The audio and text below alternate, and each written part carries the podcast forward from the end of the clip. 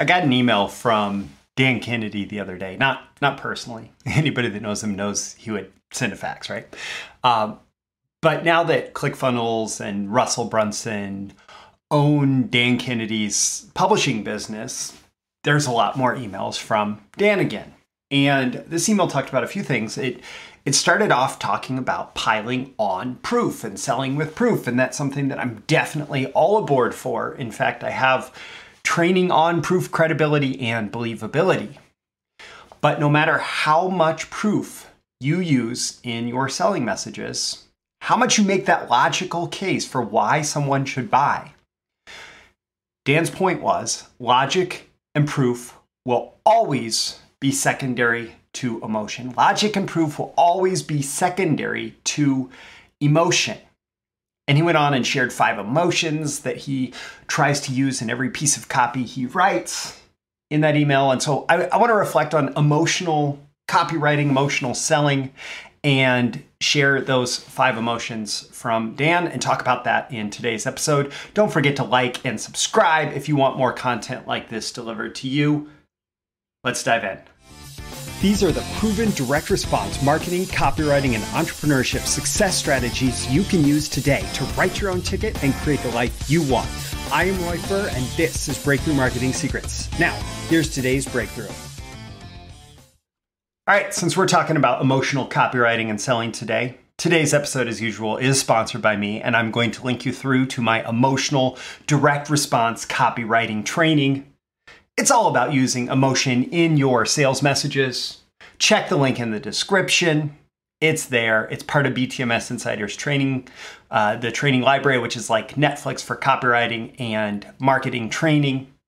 And so you pay one low fee, you get instant streaming access to emotional direct response copywriting as well as the rest of the training catalog.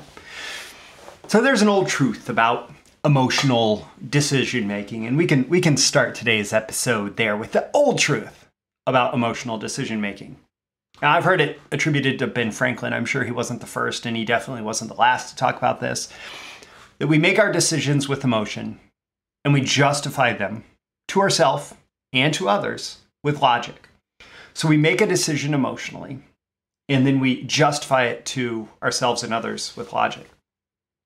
Now, you may think that this is just an attempt you know, this truism is brought to the surface to attempt to persuade you in the power of emotional selling. And in fact, emotional selling does work as measured by response rates. Just yesterday on my hot seat copy review call for BTMS Insiders members, uh, I, I was talking to someone about bringing like he had a really good logical case for the offer that they were making. I talked about bringing an emotional story up to the top, and this is not the first copy review that um, that he's participated in. And he said that the last time that they did that, they got a 25% lift in conversions for a very high ticket service.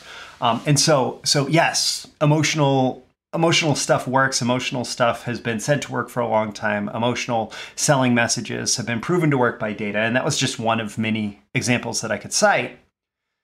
I did find a really interesting piece of research. Um, and, and justifying this with logic, right? Justifying the use of emotion with logic.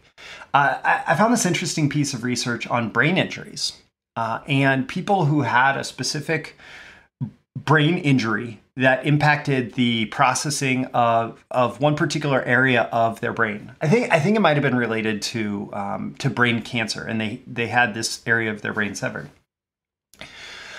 These people were once the emotional center of their brain was cut off, they were unable to make decisions. Like they could tell you all day long the logic that would support one or partic- one or another particular choice in a situation, they could they could they could do all the logic that someone might go through in order to make a decision about anything, where to eat, all the way up to to you know major life choices. They could they could do all that logic, but without emotion, without emotion, without access to that emotional processing center of their brain, they were not able to make a decision. And so if somebody tells you, oh, uh, I'm all logical, unless you see that person going through life completely paralyzed when it comes down to making any decisions about anything, they're wrong. they're wrong. Because we make our decisions in the emotional center of our brain, and we might factor in some logic and we might use logic afterwards to justify the decision.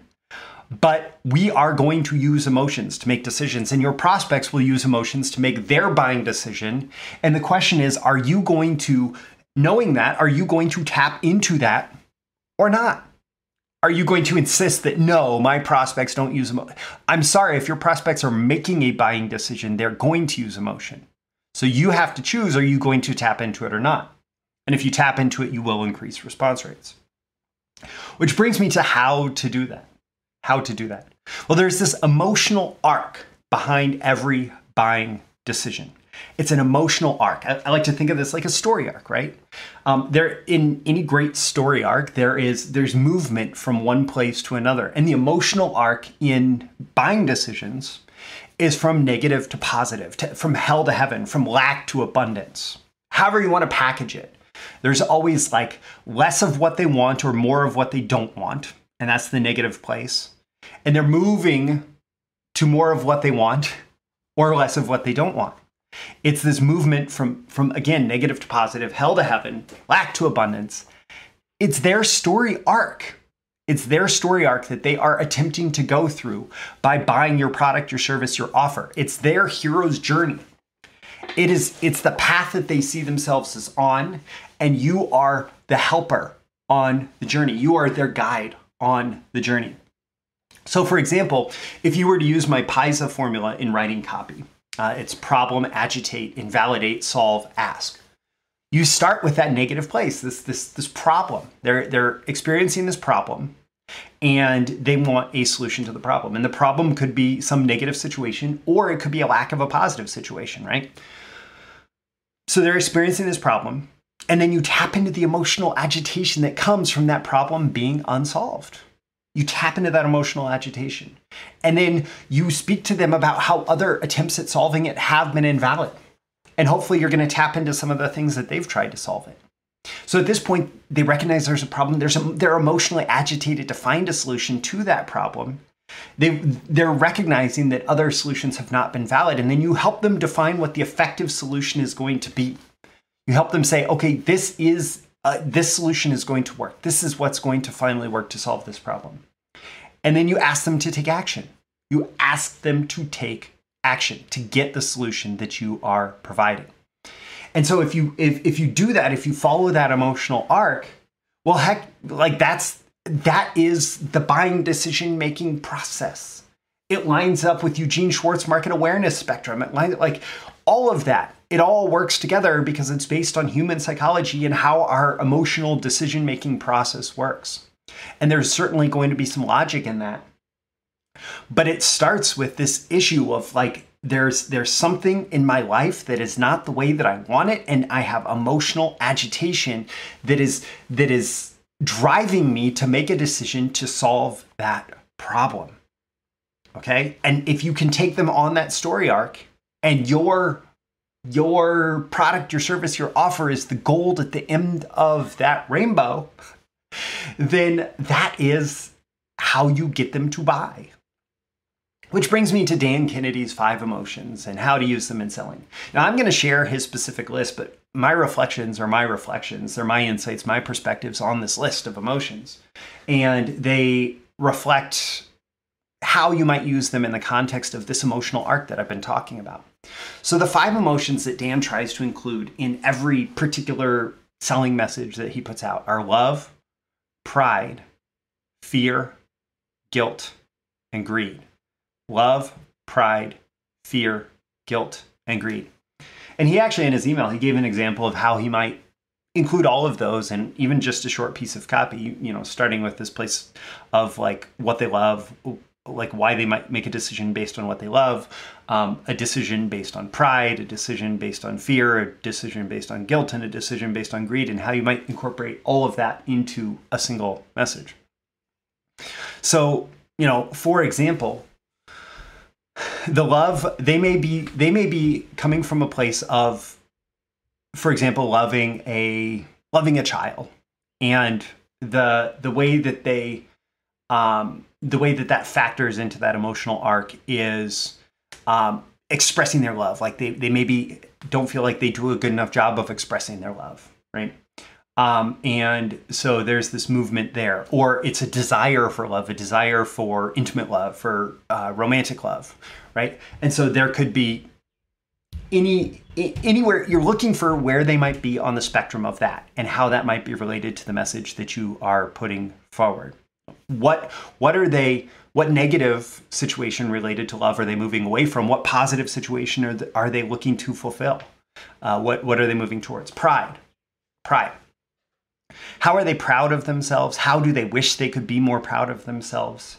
So uh, and, and and so if they're moving away from a lack of pride, this is an opportunity to finally be proud of their accomplishments, to finally be proud of their achievements, and finally implies that there's some some like you know disappointment in themselves, I suppose, attached to pride, or um, you know we will give you the system to build the business that um, that that that you can be proud of because of how much money it's churning out, even while you don't work and you don't have to tell anybody that we've been your secret weapon. You can take all the credit.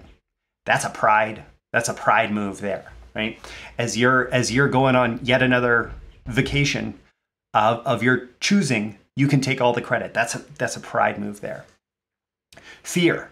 Um, there is there is a presence of fear that they want to move away from. There is a lack of fear that they want to move towards and this could be anything from social situations to you know fear of financial situations or or even just the fear of missing out the fear of missing out on a particular offer or a particular opportunity right?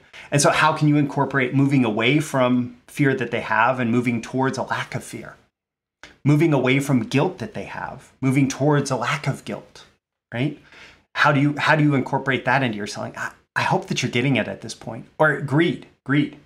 Um, the the the greed we're moving away from a lack of resources, uh, money, uh, whatever whatever they might be greedy for, towards fulfillment of greed. And greed doesn't just have to be money; it could be the the possession of anything. Um, you know, I want this. I want this so that this person doesn't have it. I want this so that this person will see me with it, right? And it's not like greed. It's it is most commonly associated with money, but it, it's not just that. But it does certainly drive people to make a lot of decisions related to purchasing things. And so these these five emotions are certainly five of the most powerful emotions that lead people to do anything including make buying decisions. And in all cases you're you're looking to move from a negative situation related to that to a positive situation from hell to heaven from lack to abundance, right? It's that same emotional arc that I talked about and how can you incorporate these into your selling messages? And if you want to go deeper into all of this, my emotional direct response copywriting at BTMS Insiders in the training library there that you get by signing up for the streaming subscription. That is uh, that's that's uh, it's available at the link in the description. So just go check it out and don't forget to like and subscribe so you get more content like this. I'm Roy Furr. This is Breakthrough Marketing Secrets. And every day and every episode, I'm here trying to help you increase your marketing genius and having a better grasp on how you can use how you can use emotion in your selling messages. Well, just try it and the results will prove that you are a genius. I'll catch you again in the next episode. Thank you once again for tuning in to this daily episode of Breakthrough Marketing Secrets. Remember, check out the links with this episode for even more value. Now make sure you like, comment, share, subscribe, and engage in every way you can to keep this show going and growing and delivering daily value to you. I'll catch you soon for your next big breakthrough.